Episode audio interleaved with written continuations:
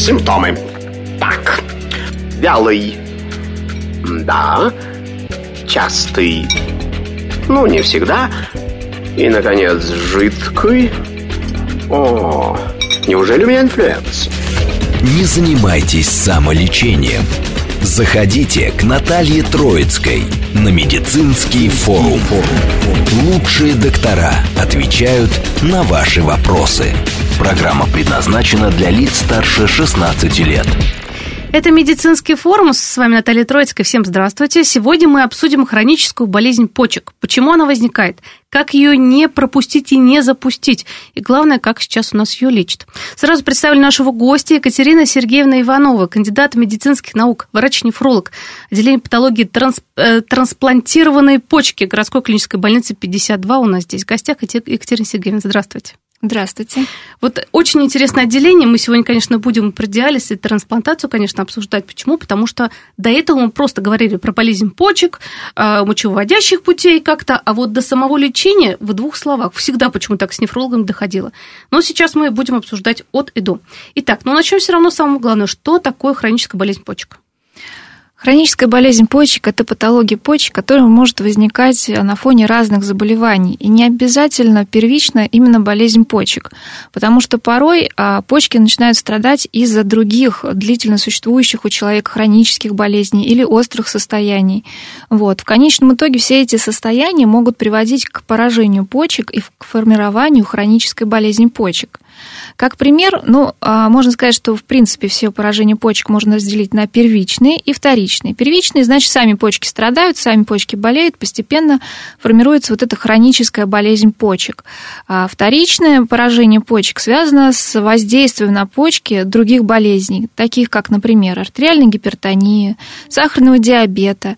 Э, не только болезни, но некоторые состояния на это могут воздействовать. Прием некоторых лекарственных препаратов. Почему всегда мы говорим пациентам, обращайтесь обязательно к врачам при назначении каких-то лекарственных препаратов, потому что бесконтрольный прием лекарств может отразиться негативно на пациенте.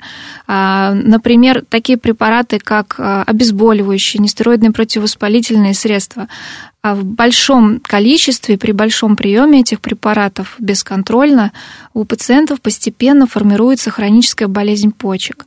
И порой пациент об этом даже и не знает, что она у него уже, собственно, есть. Вот. А заболевание это достаточно серьезное, тяжелое, в конечном счете инвалидизирующее пациента, приводящее к тому, что почки перестают работать, и пациенту уже требуется заместительная почечная терапия. Вот, кстати, по поводу этих самых состояний, да, и по поводу приема э, нестероидных противовоспалительных препаратов, обезболивающих, которые у нас, к сожалению, как главная боль, сразу что-нибудь сейчас выпью, что-нибудь выпью. А когда вот сейчас перепады давления, тем более артериальной гипертензии, главная боль, и там таблеток mm. можно миллион выпить. Вот, как правило, какой период проходит э, до того, как уже почки сильно начинают расстраиваться, что вот, например, год приема противовоспалительных препаратов обезболивающих? Но здесь несколько факторов влияют. А, ну, вот как известно в медицине, если почки абсолютно здоровые и нет другого фона, то есть только прием нестероидных противовоспалительных препаратов в отсутствие гипертонии, там, диабета и других состояний, да, только прием этих препаратов, то, как правило, требуется прием определенного количества этих препаратов. Считается, что это примерно около, если взвесить, около 3 килограмм нестероидных противовоспалительных препаратов таблеток. 3 килограмм таблеток, ну это же, ну это надо ну, постараться. Это надо знаю. постараться. Но пациенты бывают разные. Есть те, которые каждый день пьют эти препараты. Есть те, которые там раз в неделю. То есть у ряда пациентов хроническая болезнь почек на фоне приема этих лекарств может сформироваться через несколько лет после приема. У других там через 10 лет после приема. Но, тем не менее, действительно, эта проблема может возникнуть и оказаться очень неожиданной для пациента. Ну, получается, болезнь почек, у нас же они почечки дорогие, ненаглядные. Вроде как мы все знаем, что существуют абсолютно разные заболевания, ну, слышим об этом, не знаю, где-то говорят об этом, но не, почки не болят. Вот это самое, конечно, опасное. И как-то на это не обращаешь внимания. Вот мы сейчас о симптомах поговорим. Понятно, что заболеваний достаточно много, да, заболеваний почек. И у всех, вероятнее, симптомы уже в прогрессированной какой-то серьезной стадии появляются. Но, тем не менее, ну, хотя бы как контролировать, чтобы не допустить, вот э, мы уже подойдем скоро к диализу, чтобы вот этого, ну, не допустить, э, сохранить почки-то, в конце концов, чтобы они работали сами. Ну, вот очень правильно вы сказали, что а, почки это такой молчаливый орган, и очень часто а, до последнего они не, не дают никак о себе знать, о том, что они страдают, что у них есть проблемы. Вот. Значит, на что нужно обращать внимание? Ну, вы знаете, э, симптомы у большинства, у многих пациентов могут появляться уже в далеко зашедшей стадии. То есть тогда, когда мы этим пациентам можем помочь только в плане подготовки к диализу или трансплантации. И это симптомы уже начинающейся уремической интоксикации, когда пациент начинает худеть, когда у него пропадает аппетит, появляется там неприятный запах мочевины изо рта, появляется кожный зуд. Это все симптомы такой уремической интоксикации. Вот. И порой именно только в этой ситуации пациент понимает, что что-то с ним происходит не то, обращается к врачу, к врачу, сдает анализы, и выясняется, что там уже высокий креатинин, по ультразвуку видит, что высокий. почки... Я высокий. сразу это какой? И для мужчин, для женщин общий показатель? Просто чтобы сейчас знали по поводу высокого. Я просто на своем примере ходила к врачу, да, у меня поднялся креатинин. Она говорит, ой, 100-110, да, это подумаешь, чуть повыше нормы, это ерунда. А ерунда ли это? Ну, смотрите, значит, а, здесь имеет значение уровень креатинина и, а, как мы говорим нефрологи, еще скорость клубочковой фильтрации, которая зависит от возраста, от веса пациента, от пола пациента. Значит, считается, что нормальный уровень креатинина это до 120 микромоль в литре. Все, что ниже, это допустимое значение. Все, что выше, это, ну, как бы уже а, мы говорим о начальной почечной недостаточности. Но кроме того, мы всегда ориентируемся не только на цифры цифры креатинина, но и на а, цифры скорости клубочковой фильтрации, которая рассчитывается, как я уже сказала, в зависимости от веса, возраста, пола а, и вот уровня креатинина. И, соответственно, если скорость клубочковой фильтрации составляет а, ну, больше 90, значит, все в порядке, все в норме, и, в общем-то, этому пациенту не стоит переживать, все хорошо. И его отклонение там в какую-то две единицы э, креатинина, они большой роли, слава богу, не играют. Вот. А если же уже есть снижение скорости клубочка фильтрации, то это повод для обращения к врачу и выяснения причины. В чем причина а, его патологии почек и что нужно сделать для того, чтобы эта патология не прогрессировала. Это вот а, то, что касается вот а, этих показателей. Угу. Скажите, пожалуйста, а вообще, вообще как диагностируют э, ну, хроническую болезнь почек? Э, когда уже врач ставит такой диагноз? Во-первых, я понимаю, что терапевт отправляет после тех э, анализов, которые человек сдал, да, что-то вот смотрит нехорошо, нехорошие показатели, моча какая-то не очень хорошая, направляет к нефрологу. Как уже нефролог обследует пациента? Что обязательно должен пациент сдать и пройти? Какие анализы, исследования? Э, чтобы поставить диагноз хроническая болезнь почек и вообще разобраться, что у пациента происходит с почками, а, самое начальное исследование должно включать в себя биохимический анализ крови с обязательным определением уровня креатинина и мочевины. Это наши основные показатели азотовыделительной функции почек, которые нам дадут информацию, как функционируют почки. Второе – это обязательная сдача общего анализа мочи для того, чтобы проверить, есть ли белок в моче и есть ли изменения в мочевом осадке. Это оценка лейкоцитов и эритроцитов. Если там есть хоть какие-то изменения, обязательно пациент сдает и суточный анализ мочи на белок. Потому что бывает, что в общем анализе мочи белок следы, ну то есть вроде что-то ничего, ничего, ничего особенного, да.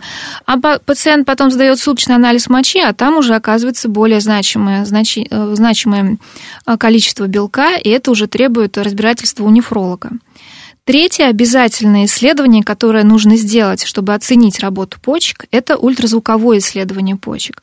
То есть нам нужно оценить размеры почек, одинаковые ли почки, есть ли асимметрия, а, какая толщина паренхимы почек, нормально а, нормальные ли размеры чашечно-лоханочной системы, нет ли там каких-то тоже изменений, нет ли конкрементов, то есть камней в почках. Вот. И вот на основании вот этих трех как бы исследований мы можем сказать, есть у пациента хроническая болезнь почек или нет, требует ли он дальнейшего э, наблюдения, консультации у нефролога или не требует. Угу. Так, ну сейчас, я думаю, уже переходим к, к диагнозу, который есть, и серьезный диагноз. Какое лечение хронической болезни почек а на данный момент существует. Мы до диализное вот лечения. Уже, конечно, бывают такие ситуации, я думаю, достаточно много, потому что мы уже сказали, что молчаливый орган. Какие-то органы у нас вовсю там уже бьют, и все, что хочешь, произойдешь, человек сам побежит и побежит в больницу, когда что-то болит. А тут почки как бы вроде бы. А у нас еще любят заниматься там какой-нибудь фитотерапией, что-нибудь, какие-то чика... Да, да мне, наверное, цистит. У нас любят такой диагноз поставить и лечиться у фармацевта в аптеке или у соседки. Ну, это что же там тут сказала, все, будут почки здоровы, и все. И, и как раз проходит этот процесс серьезный уже, и попадает человек к врачу.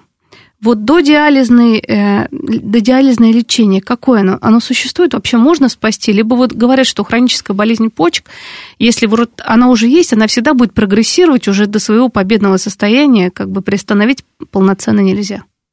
Ну, значит, в отношении хронической болезни почек, ее ведения. А, действительно, хроническая болезнь почек – это то состояние, которое будет прогрессировать. Вопрос только с какой скоростью, медленно или быстро. Это как раз во многом может зависеть от пациента, от его соблюдения рекомендаций, которые ему будет давать врач.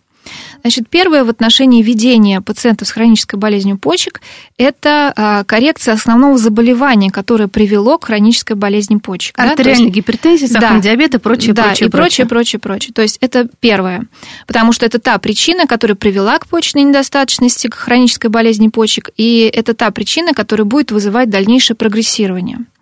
Дальше второе, э, второе, что мы обязательно обсуждаем э, и э, о чем беседуем с пациентами, это диета при хронической болезни почек. Значит, что в отношении диеты? У пациентов с хронической болезнью почек мы всегда им рекомендуем ограничивать прием натрия, то есть соли, и ограничивать прием белка. С чем это связано? Это связано как раз с процессами фильтрации и нагрузки, нагрузкой на почки. А, при приеме натрия увеличивается фильтрация, задерживается жидкость в организме. Это ведет, во-первых, к гипертонии. Если у пациента уже есть гипертония, то она усилится при приеме соленой пищи. И справиться с этой гипертонией очень сложно даже при приеме большого количества всех лекарств от давления. В этой ситуации, если убрать соль, то давление гораздо лучше контролируется и требуется гораздо меньшее количество лекарственных препаратов для ее контроля. Кроме того, уменьшается нагрузка на почки, убирается механизм гиперфильтрации, который обладает повреждающим действием на почки, вызывая прогрессирование нефросклероза. А второе, про что я говорила в диете, это белок, ограничение белка. Почему мы ограничиваем белок? Потому что а, конечный продукт расщепления белка – это, собственно, и есть креатинин мочевина. Поэтому для того, чтобы нам а, попытаться как-то сдержать этот процесс, мы ограничиваем потребление белка. Чаще всего мы пациентам говорим а, потреблять какое-нибудь одно белковое блюдо в день, будь то или кусок э, там, мяса, или кусок рыбы, или кусок там, растительного, из растительного белка что-то там, да, угу. вот, а для того, чтобы ограничить это количество. Но третье правило в диете пациентов с хронической болезнью почек – это категорически нельзя им голодать поскольку само по себе голодание, оно тоже вызывает расщепление а, наших запасов. Организм не обманешь. То есть, а, если поступает недостаточное количество калорий в организм, то организм начинает расщеплять свои запасы, в том числе белка. И тем самым у пациента еще больше может повышаться креатинин и особенно мочевина. Вот это да. А вот, кстати, вот сейчас прерву на секундочку. А для тем, кто худеет, например, смотрите, у меня есть такие пациенты знакомые, пациент, который наблюдается у эндокринолога и нефролога. Эндокринолог говорит, надо худеть. Сажает его на диету, там 1100 калорий, посчитывает. Нефролог говорит, да вы что, с ума сошли, мы что с почками будем? Вот как в такой ситуации быть пациенты, Екатерина Сергеевна? Это сложные пациенты, как раз общие пациенты эндокринологов и нефрологов, потому что нефрологи говорят, белок не ешь, ешь углеводы, а эндокринологи наоборот, э, углеводы не ешь, ешь белки. Да. И тогда пациент бедный не знает, что же ему делать, как же ему быть. Но мы в этой ситуации всегда стараемся найти золотую середину, и все-таки белок мы ограничиваем этим пациентам, углеводы мы им разрешаем, но не так а, много, как обычному пациенту, и не так а, как бы жестко ограничиваем, как а, эндокринологи бы это рекомендовали, потому что все-таки этому пациенту голодать нельзя. Да, конечно, избыток углеводов, он и ожирение, избыточный вес, они могут отрицательно влиять в том числе и на хроническую болезнь почек, но, тем не менее, голодание у этих пациентов недопустимо.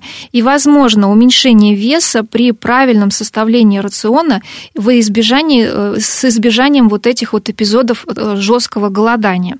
Тогда пациент будет э, снижать вес постепенно, может быть, не так резко, как хотелось бы, но это будет происходить безопасно для него, для его организма, для состояния его почек. Вот что самое главное, потому что тут, получается, человек попадает в такой капкан и не знает, чего делать. Один врач такой, я же знаю, что в больнице 52 как раз э, вы очень плотно с эндокринологами, у вас там работаете. Да, у нас есть и совместные пациенты, совместные Консилиумы работы. по поводу каких-то тяжелых, так непонятных Конечно. пациентов. Что с этим делать? Вот ведь один одно говорит, другое другое. А, кстати, вот кто в группе риска по заболеваниям почки? Это я имею в виду, может быть, даже генетику, да, например, у мамы, папы есть хронические какие-то заболевания почек либо, например, у дедушки диализная. Внуку, например, или внучке, или дочке, сыночкам, нужно как-то особенно следить за почками? Ну, конечно, нужно, потому что есть э, часть заболеваний почек, которая как раз связана с определенными генетическими мутациями и может передаваться по наследству. И э, нередко у нас встречаются такие пациенты, как пример, например, пациенты с поликистозом почек. Порой у нас э, там приходит пациент, начинаешь с ним разговаривать, беседовать, и он потом рассказывает, а вот там у меня мама на диализе была, там у меня бабушка с почками страдала и так далее. И выясняется, что действительно там, в общем-то, много э, в семье, у кого э, заболевание почек это встречается. Вот. Поэтому, конечно, если в семье у кого-то были болезни почек, то нужно очень внимательно к этому относиться и обязательно, во-первых, поговорить, какое это было заболевание почек, а, вследствие чего, потому что часть есть э, обусловлена наследственностью, вот генетическая предрасположенность, тогда, возможно, имеет смысл а, этих вот там детей, внуков обследовать в раннем возрасте, чтобы максимально а, пролонгировать функцию собственных почек и ввести вот максимально такой охранительный режим в этом плане. Вот. Если же это какие-то вторичные поражения почек на фоне там, ну, тех же самых сахарного диабета, артериальной гипертонии, тогда просто внимательно относиться к этим основным причинам, которые это вызвали, да, стараться не проводить провоцировать а, э, развитие этого заболевания уже вот у детей или внуков. Вот, а мы с, э, с кардиологами на самом деле уже миллион раз говорили, что артериальная гипертензия нужно контролировать. У нас, к сожалению, многие э, до победного не хотят пить таблетки ежедневно, да, которые прописывает кардиолог, а только когда гипертонический криз, там давление 200 на 100, и вот в таких случаях, пожалуйста. А почки, друзья мои, страдают еще как. Они вот же это, нежные. Вот это вот огромная ошибка пациентов, которые говорят, что ну я же себя нормально чувствую. Да. Вот я себя чувствую плохо, когда криз, тогда и выпью таблетку. А, а так раз... у меня давление 150 на 100, отлично, это нормально ну, для меня. Действительно, но они не понимают, что в этот момент 150 э, давление, хоть они себя чувствуют и хорошо, но почки, сердце и остальные органы себя чувствуют очень нехорошо, и в конечном итоге это будет приводить в том числе к развитию э, почечной недостаточности, хронической болезни почек на фоне артериальной гипертонии. Именно из-за того, что она неконтролируема, именно из-за того, что пациент принимает препараты нерегулярно и, и держит а, свое, свое базовое давление выше, чем мы рекомендуем. И вот по поводу соли хотел бы добавить. Не так давно у нас был эфир с эндокринологом, который сказал, вы знаете, что вот кто очень много солит активно, Тут проблема с надпочечниками. А некоторые как раз вот эти проблемы, если всю жизнь солишь и соленое много потребляешь, как раз потом и почки страдают от этого. Поэтому тут надо заниматься со всех сторон. Если есть какая-то патология такое. Мы уже говорили, как раз приходил из вашей больницы нефролог, что почки э, не любят соль. Прям категорически. Нет, нет и нет. И очень много воды, некоторые люди по 4-5 по литров пьют просто так, ну как бы, чтобы организм промывать. Они же тоже не любят. Издеваются ну, над ними, нет, как хотят. Если э, пациент уже с хронической болезнью почек, то есть если есть нарушение э, стороны функции органа, то дополнительная водная нагрузка, она тоже будет не полезна. Вот Мы не рекомендуем перегружать пациента жидкостью, потому что если функция почек нарушена, то эта жидкость может задерживаться и может вести к формированию отеков и артериальной гипертонии усиливать. Ну что, переходим тогда к лечению почек. Итак, диагноз поставлен. Что делает врач в первую очередь? Там же много стадий заболевания, правильно? Пойдем да. по стадиям. Ну, значит, вот наш э, стадии хронической болезни почек 5. Первая, вторая стадия хронической болезни почек – это э, когда скорость клубочка фильтрации больше 60, значит, она требует, в общем-то, наблюдения скорее даже у терапевта, особенно нефрологу эти пациенты, как правило, не попадают. Вот. И здесь основное – это а, лечение основного заболевания, как я сказала, и рекомендации по диете. Это основное. Вот эти пациенты с хронической болезнью почек первой и второй стадии. Угу. Это диета и терапевт, но не запускать себя. А не то первая, вторая, у нас же как получается? Да господи, ничего страшного, подумай, что чего-то, это у всех так и все, продолжается э, нормальная жизнь, ну, в кавычках, после одной-двух недель правильного питания и так далее и тому подобное. Ну, этим пациентам нужно рассказать, что будет, если они не будут выполнять рекомендации. А вот тогда будет прогрессирование почечной недостаточности, и нужно им рассказать, что все это может закончиться тем, что почки перестанут вообще работать, им потребуется тогда или диализ, или трансплантация. В этой ситуации пациент уже задумается, стоит ли так рисковать а, и вести тот же образ жизни, какой у него и был, или все-таки стоит а, прислушаться и немножечко изменить свой образ жизни для того, чтобы максимально пролонгировать работу своих собственных почек. Так что, дорогие друзья, первая, вторая стадия, если вдруг у вас есть, вам ее поставил уже терапевт, наверное, да? Да то, пожалуйста, будьте так добры, соблюдайте диету и образ жизни, и ограничение белка. Это уже понятно, что будет. А ограничение белка там рассчитывает уже доктор, да? Сколько нужно белка? Ну, рассчитывает Грамм. доктор, но вот э, пациентам с хронической болезнью почек первой и второй стадии мы не даем жестких рекомендаций по количеству белка, потому что загружать пациентам высчитыванием белка в рационе каждый день, ну, это э, не всегда исполнимо пациентами, поскольку слишком сложно. Поэтому даем более элементарные рекомендации по одному мясному блюду в день. Этого как бы бывает достаточно. А мы забываем, например, творог, кефир. Обговариваем, сыр. то есть либо это мясное блюдо, либо это а, рыбное блюдо, либо это а, белок иного происхождения. Да. Например. То есть мы эти вещи все обговариваем с пациентами. Угу. Так, первая, вторая стадия понятно. Третья, четвертая. Значит, что касается третьей стадии, третьей, четвертой стадии, вот на этой стадии уже начинают появляться осложнения, связанные с э, развитием хронической болезни почек. Что я имею в виду? Это значит, что на этой стадии уже может появляться анемия, то есть снижение гемоглобина, связанное с недостаточной выработкой эритропоэтина почками. Соответственно, этим пациентам уже требуется коррекция этой анемии. Для этого уже ну, требуется обязательно консультация, помощь нефролога, назначение соответствующих препаратов. Кроме того, у пациентов с хронической болезнью почек третьей, четвертой стадии происходит нарушение фосфорно-кальциевого обмена. Почему? Потому что почки участвуют а, в обмене и кальция фосфора в том числе и регулируют это. Почками выводится а, как раз вот избыток фосфатов. Если эти фосфаты накапливаются в организме, то начинают реагировать наши паращитовидные железы, которые находятся рядом с щитовидной железой и участвуют как раз в обмене кальция-фосфора. При реакции этих паращитовидных желез начинает повышаться их гормон, который они вырабатывают, называется он парад-гормон. И, соответственно, вследствие повышения уровня парад-гормона начинает вымываться кальций из костей – Кости начинают становиться хрупкими, ломкими. У этих пациентов могут возникать переломы э, даже при стандартных ситуациях. То есть бывает так, что у пациентов а, с такой проблемой на ровном месте, если они споткнутся, просто упадут, может случиться перелом. Именно вследствие того, что кости становятся хрупкими. Кальций, который вымывается из костей, он начинает откладываться туда, куда не надо. Он начинает откладываться в сосуды. Сосуды начинают кальцинироваться, и вследствие кальциноза сосудов а, могут прогрессировать всякие сердечно-сосудистые проблемы. А, то есть это риски а, усугубления, если есть у пациента какие-то проблемы со стороны сердца, а, это риски ишемической болезни сердца, риски инфарктов и инсультов. Екатерина Сергеевна, очень интересные вещи говорите и правильные. Я надеюсь, сейчас многие наконец-то задумаются, правильно ли они себя вообще в принципе жизни по отношению к своему здоровью ведут. У нас сейчас будут новости, после новостей вернемся, продолжим общение.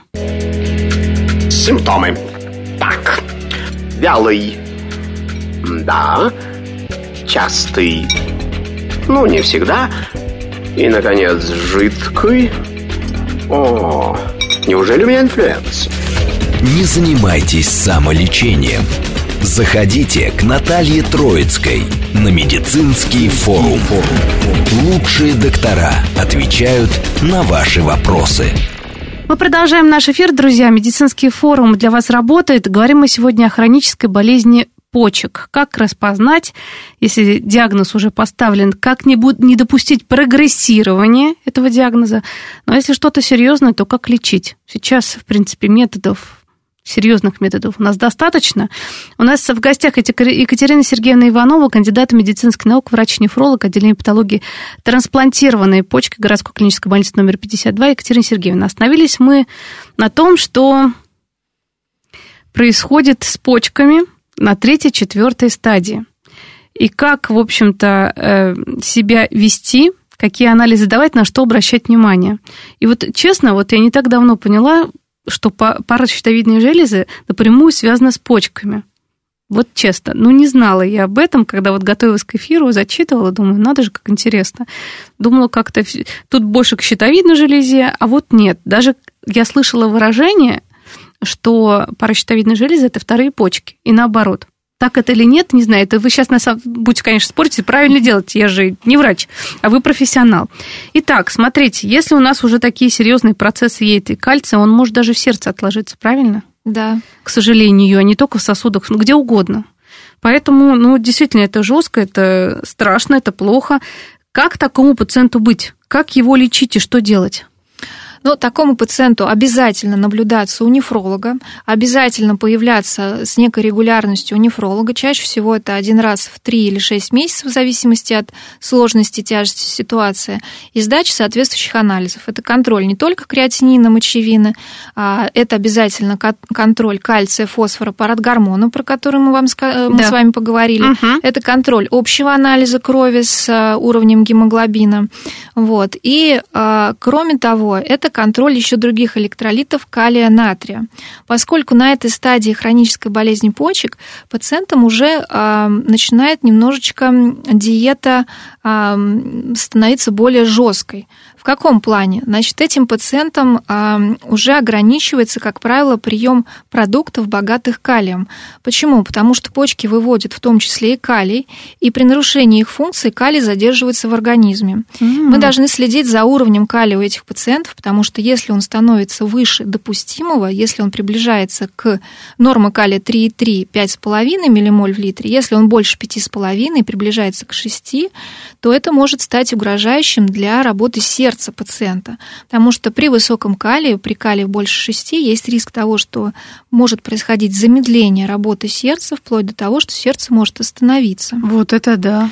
Да, поэтому это тот показатель, который контролировать очень важно у этих пациентов. И, соответственно, очень важно этим пациентам объяснить, почему мы им а, ограничиваем продукты, в которых очень много калия. А что относится к этим продуктам? Это, как правило, а, ягоды, фрукты. Особенно к ним относятся сухофрукты, курага, чернослив, бананы. То есть те продукты, где очень много калия. Вот с ними нужно быть очень осторожными. Особенно в летний период не нужно переедать большое количество. Конечно, небольшое допустимо, если уровень калия у этого пациента как бы никогда не повышался, был в пределах, то мы им ну, разрешаем в умеренном количестве эти продукты. А вот если он уже пограничный, тогда, конечно, это ограничения более жесткие, и э, очень важно пациенту всегда объяснить, зачем это нужно. Не просто потому, что вот такая жесткая диета и надо, а просто потому, что это действительно может быть угрожающим для его жизни. Угу. То есть вот тут получается какие-то потом перебои, сердечно-сосудистые заболевания возникают. Это уже Ух ты, как интересно. Честно, даже не думала, что на сердце так влияет. Ну, вот а, как раз вы говорили о том, что а, почки – это вот сложный орган. Он сложный еще в тем, что это орган, который не только выводит шлаки и токсины. Мы все привыкли думать о том, что почки – это просто… Фильтр ну, такой. Типа нашего фильтра сантехники, да, да, да. который выводит а, вот только шлаки, все токсины, все ненужное. На самом деле это очень сложный орган, который регулирует обмен веществ, который регулирует гомеостаз и а, гомеостаз это что? Это э, постоянство электролитного состава в организме. И, соответственно, если возникает сбой в работе почек, то возникает сбой в гомеостазе, в постоянстве электролитного состава в организме, из-за чего начинаются все другие осложнения. Соответственно, здесь отсюда возникает вот это влияние на а, уровень калия, на уровень фосфора, на уровень кальция через паращитовидные железы, на уровень гемоглобина, то есть на очень-очень много а, всех наших показателей в организме. Катерина Сергеевна, ну что, к пятой стадии подходим.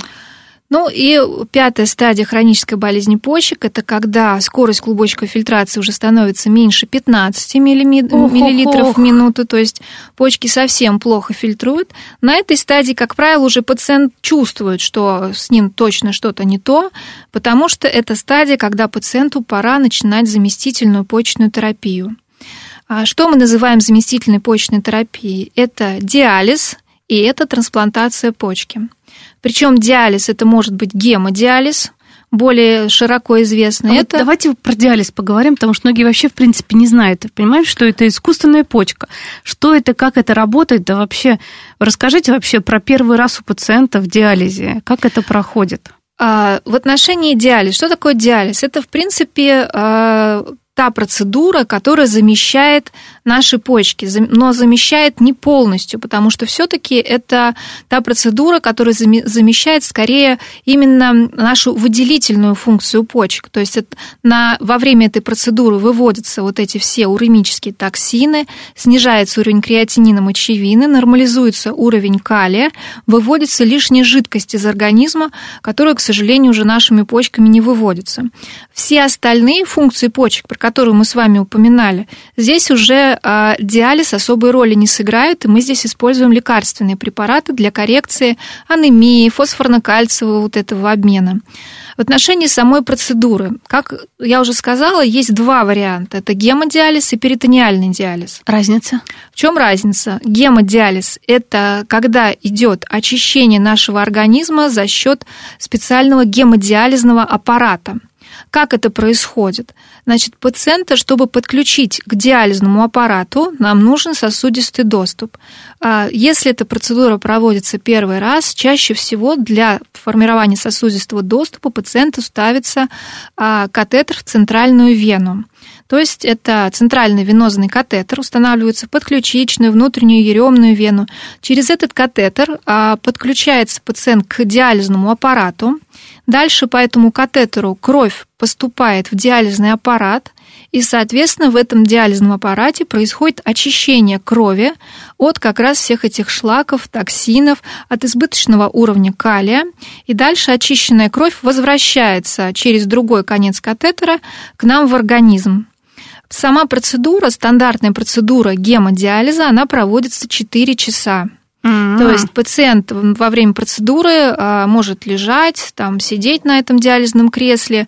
А, про, чаще всего пациенты там книжку читают или там в телефоне смотрят какой-нибудь фильм, передачу, отдыхают. А за это время проводится эта, собственно, процедура. А, значит, если ну, пациент с терминальной... Часа, а как часто? Как часто? Стандартный режим гемодиализа – это по 4 часа 3 раза в неделю ну, допустим, а, понедельник, среда, пятница или вторник, четверг, суббота. Это э, те диализные дни, в которые пациент приезжает в диализный центр, его подключают к аппарату, проводят процедуру, и дальше он уезжает домой там по своим делам. А у нас в Москве диализные вот эти смены, как правило, четыре диализные смены. То есть они могут приезжать в утреннее время, там, в обед, вечером. Есть даже ночная диализная смена, которую особенно любят а, молодые пациенты, которые сохраняют активность, и даже некоторые пациенты диализные продолжают работать, а после работы вечером приезжают на процедуру диализа, очищаются и едут домой. То есть некоторые вот у нас активные молодые пациенты как раз предпочитали вот такие вечерние, ночные диализные смены для того, чтобы сохранять свою активность а, в отношении вот работы. А как долго можно, вот э, такой вопрос, Екатерина Сергеевна, как э, до трансплантации почек, мы сейчас перейдем, на диализе сколько лет максимально может находиться пациент? Ну, э, сейчас качество диализа стало таковым, что у нас есть пациенты, которые начали лечиться гемодиализом еще в начале 90-х. То есть они есть те, которые 20 лет и даже 30 лет на диализе. Есть такие пациенты, их не очень много, но они есть. А как они себя чувствуют вообще? Ну, основная проблема у этих пациентов связана с э, сердечно-сосудистыми проблемами потому что, как я уже говорила, все остальные осложнения э, хронической болезни почек в виде фосфорно-кальциевых нарушений, в виде анемии, они никуда не деваются. Мы, конечно, их стараемся корректировать лекарственными препаратами, но э, не со всеми проблемами можно справиться. И, соответственно, у этих пациентов с длительным диализным стажем, как правило, имеются достаточно выраженные сердечно-сосудистые изменения, то есть это выраженный кальциноз сосудов, из-за которых у этих пациентов часто часто есть ишемическая болезнь сердца. Нередко а, у этих пациентов с большим диализным стажем уже там был в анамнезе инфаркт, например, что опять же обусловлено именно а, проблемы со стороны сосудов. А вообще какой образ жизни пациента на диализе? А, образ... Ведь даже никуда уехать особо нельзя. Ну, почему же? В общем-то, это возможно. Есть такое понятие, как диализный туризм. А что это значит? Это значит, что а, пациент может поехать, например, отдыхать там в какой-то другой город, заранее узнав о а, наличии там диализного центра, с этим центром можно связаться и, в общем-то, обговорить условия того, чтобы на период пребывания пациента вот как бы в этом городе получать диализ в этом диализном центре. Такие варианты возможны, и этим, в общем-то, наши пациенты активно в том числе пользуются. То есть они, бывает, уезжают там в отпуск, семьей, в том числе и на юг, еще куда, предварительно обсудив, договорившись в отношении диализа, и, соответственно, получают диализ а, по УМС в этом диализном центре в другом городе. Вот, поэтому, а, да, некоторая привязанность, конечно, к диализному центру есть, но, в принципе, все-таки возможно а, то, что он может уехать в другой город. В отношении образа жизни для этого пациента очень важны диетические рекомендации. То есть, несмотря на то, что, конечно, на процедуре диализа корректируются все эти изменения, но им нельзя переедать калий, то есть нельзя переедать вот эти все продукты, ягоды, фрукты, потому что если они это сделают в междиализный день, то могут не дождаться диализа и почувствовать себя гораздо хуже на фоне того, что сильно повысится калий том числе нужно а, следить за своим водным балансом. Всегда мы четко на диализе у пациентов следим за весом. Поэтому обязательно пациент взвешивается до процедуры, после процедуры. Все диализные пациенты знают, что такое сухой вес. Это значит тот вес, который без избыточной жидкости, который их идеальный вес должен быть. И, соответственно, если у пациента, чаще всего у пациента на диализе со временем прекращается моча, соответственно, вся жидкость выводится только на процедуре диализа. Соответственно, этим пациентам делаются ограничения по приему жидкости. То есть им нельзя много пить жидкости. В противном случае будет перегрузка жидкостью, что может приводить не только к формированию визуально видимых отеков, но и к развитию одышки, вплоть до отека легких. Ого-го. Поэтому категорически нельзя переборщить жидкостью. А если еще пациент и съест что-нибудь солененькое, запьет это жидкостью, эта жидкость особенно задержится в организме, накопится и к сожалению, нередко у нас бывало так, что некоторые не особо родивые пациенты на праздники, если позволяли себе излишнее что-нибудь солененькое, до водички что-нибудь напиться, то, не дожидаясь следующего сеанса диализа, этим пациентам, эти пациенты по скорой помощи приезжали к нам в стационар на экстренную процедуру диализа, потому что они все были перегружены жидкостью. Вот так вот. Так, вторая часть. Мы о гемодиализе поговорили. Какой еще диализ существует? Кроме гемодиализа еще существует перитониальный диализ. Угу. Этот э, вариант диализа менее известен, но а, этот вариант диализа, я бы сказала, более физиологичен. Что это значит? А, значит, ну вот во время процедуры гемодиализа, когда происходит забор крови в аппарат, когда пациент только начинает процедуры, он бывает это ощущает. Как ощущает? Ну, наша гемодинамика, наша сердечно-сосудистая система чувствует, что часть крови ушла. Организм на это реагирует. Реагирует спазмом сосудом, сосудов. Это значит, что у пациентов могут быть в начале процедуры диализа эпизоды повышения давления, снижения давления. И эти эпизоды не все пациенты как бы переносят, так сказать, э, бессимптомно. То есть некоторые это могут ощущать, головные боли, какие-то головокружения. То есть это ну, для них стресс для организма. В дальнейшем они уже постепенно адаптируются к этим процедурам и легче переносят. Но тем не менее, э, в начале особенно э, организм это особенно чувствует. Что такое перитониальный диализ? При перитониальном диализе для того, чтобы проводить процедуру, имплантируется специальный перитониальный катетер. Это тоненький такой катетер в брюшную полость. Зачем? Для того, чтобы через этот катетер можно было заливать специальные диализные растворы в брюшную полость. И что происходит в этот момент? А, эти растворы, они с особой концентрацией. И здесь фильтром тогда будет выступать наша брюшина. И, соответственно, в эти растворы за счет а, как раз разности а, осмотического давления, разности концентрации через брюшину в эти растворы вытягиваются как раз вот эти все шлаки, токсины, избыток калия, избыток жидкости в том числе. Mm-hmm. И в дальнейшем, через несколько часов пребывания этого раствора в брюшной полости, этот раствор сливается через вот этот катетер, заливается новый раствор.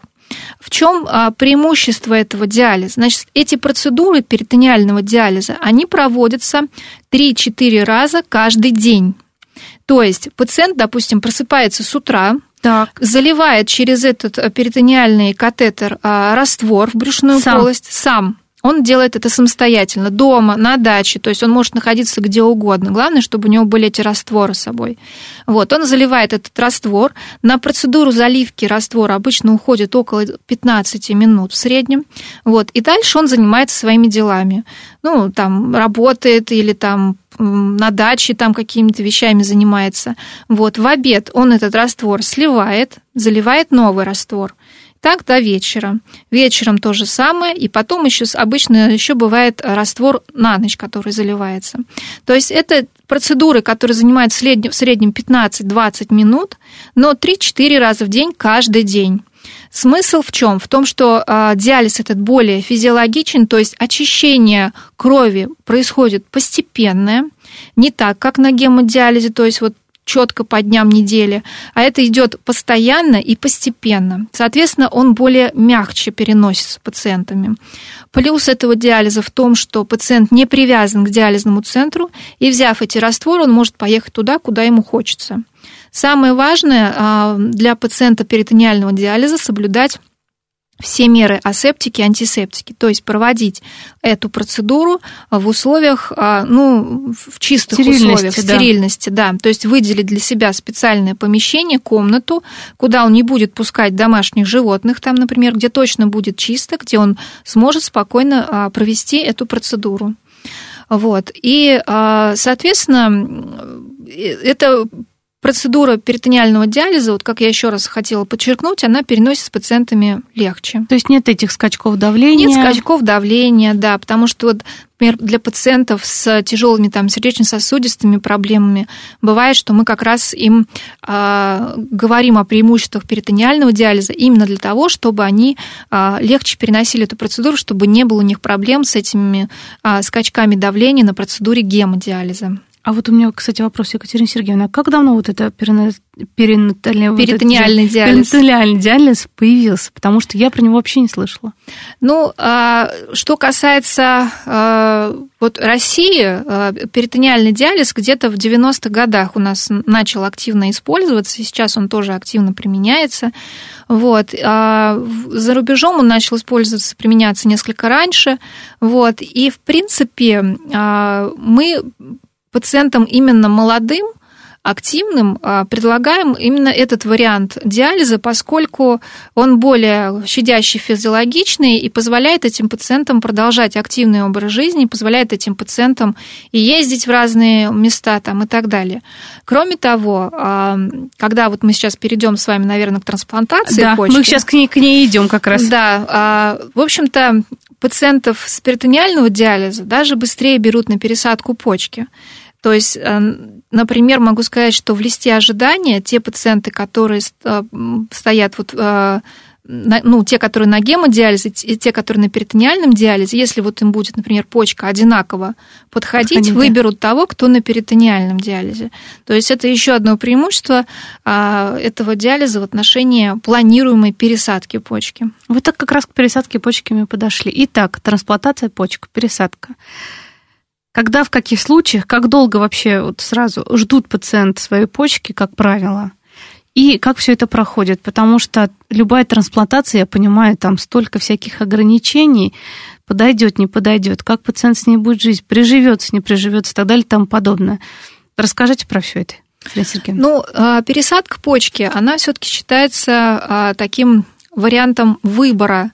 А, то есть это то, тот вариант заместительной почечной терапии, который по качеству жизни будет лучше, чем э, вариант оставаться на лечении гемодиализом или перитониальным диализом. Поскольку качество жизни пациента с трансплантированной почкой, оно все-таки несколько выше и лучше, чем пациент на диализе.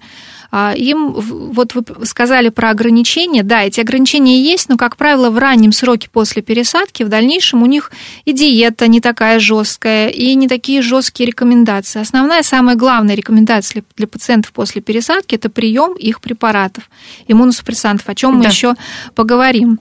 Значит, в отношении а, самой процедуры пересадки почки, в среднем пациент а, в листе ожидания стоит около года, от года до трех лет. Это средний срок, а, который пациент ожидает свою почку. Но а, в настоящее время а, есть варианты выполнения и до диализной пересадки почки. Mm-hmm. То есть, если пациент с хронической болезнью почки уже четвертой там стадии, да, когда скорость глубочковой фильтрации меньше 30, и наблюдающий его нефролог понимает, что, в общем-то, дальше болезнь почек будет прогрессировать, и впереди у пациента один из вариантов заместительной почечной терапии, на это этом этапе нефролог уже может отправить пациента на консультацию к трансплантологу а, для того, чтобы его можно было уже поставить лист ожидания. И есть некоторый процент пациентов, он конечно, небольшой, но тем не менее эти пациенты есть, которые а, получают свою а, почку еще до момента начала диализа. Это вообще здорово получается. Да, да? то есть они минуют этап диализа, и это, как правило, как раз те пациенты, которые, как мы их называем на нашем языке, комплаентны, привержены к лечению, которые наблюдаются у нефролога. Соответственно, нефролог вовремя их направляет и на консультацию к трансплантологам, они вовремя встают в лист ожидания, вовремя получают трансплантацию и избегают этот этап диализа. Это здорово, на самом деле. По поводу а, самой, самого, просто буквально 3-4 минуты до конца эфира, хотелось бы, мне кажется, трансплантация почки – это отдельная тема эфира, на самом деле, и мы обязательно встретимся, очень интересно. Но давайте хотя бы немножко скажем, как человек живет с этой самой почкой, и по поводу иммуносупрессивной терапии, которая ему проводится, которая он принимает препараты – ну, вот еще раз повторюсь, что самое важное для пациента с трансплантированной почкой – это а, регулярный прием иммуносупрессивных препаратов. А, значит, эти препараты категорически нельзя пропускать. А, некоторые пациенты думают, ну, один раз пропущу, не ничего страшно. страшного, да. Потом еще раз пропущу, ничего страшного. На самом деле это не так. То есть пропуск одного, не дай бог, двух раз, это все может привести к тому, что у пациента начинает развиваться отторжение. Сразу пациент это может не почувствовать. Это может начаться изменение с его анализов, то есть с появлением белка в моче, с повышением креатинина.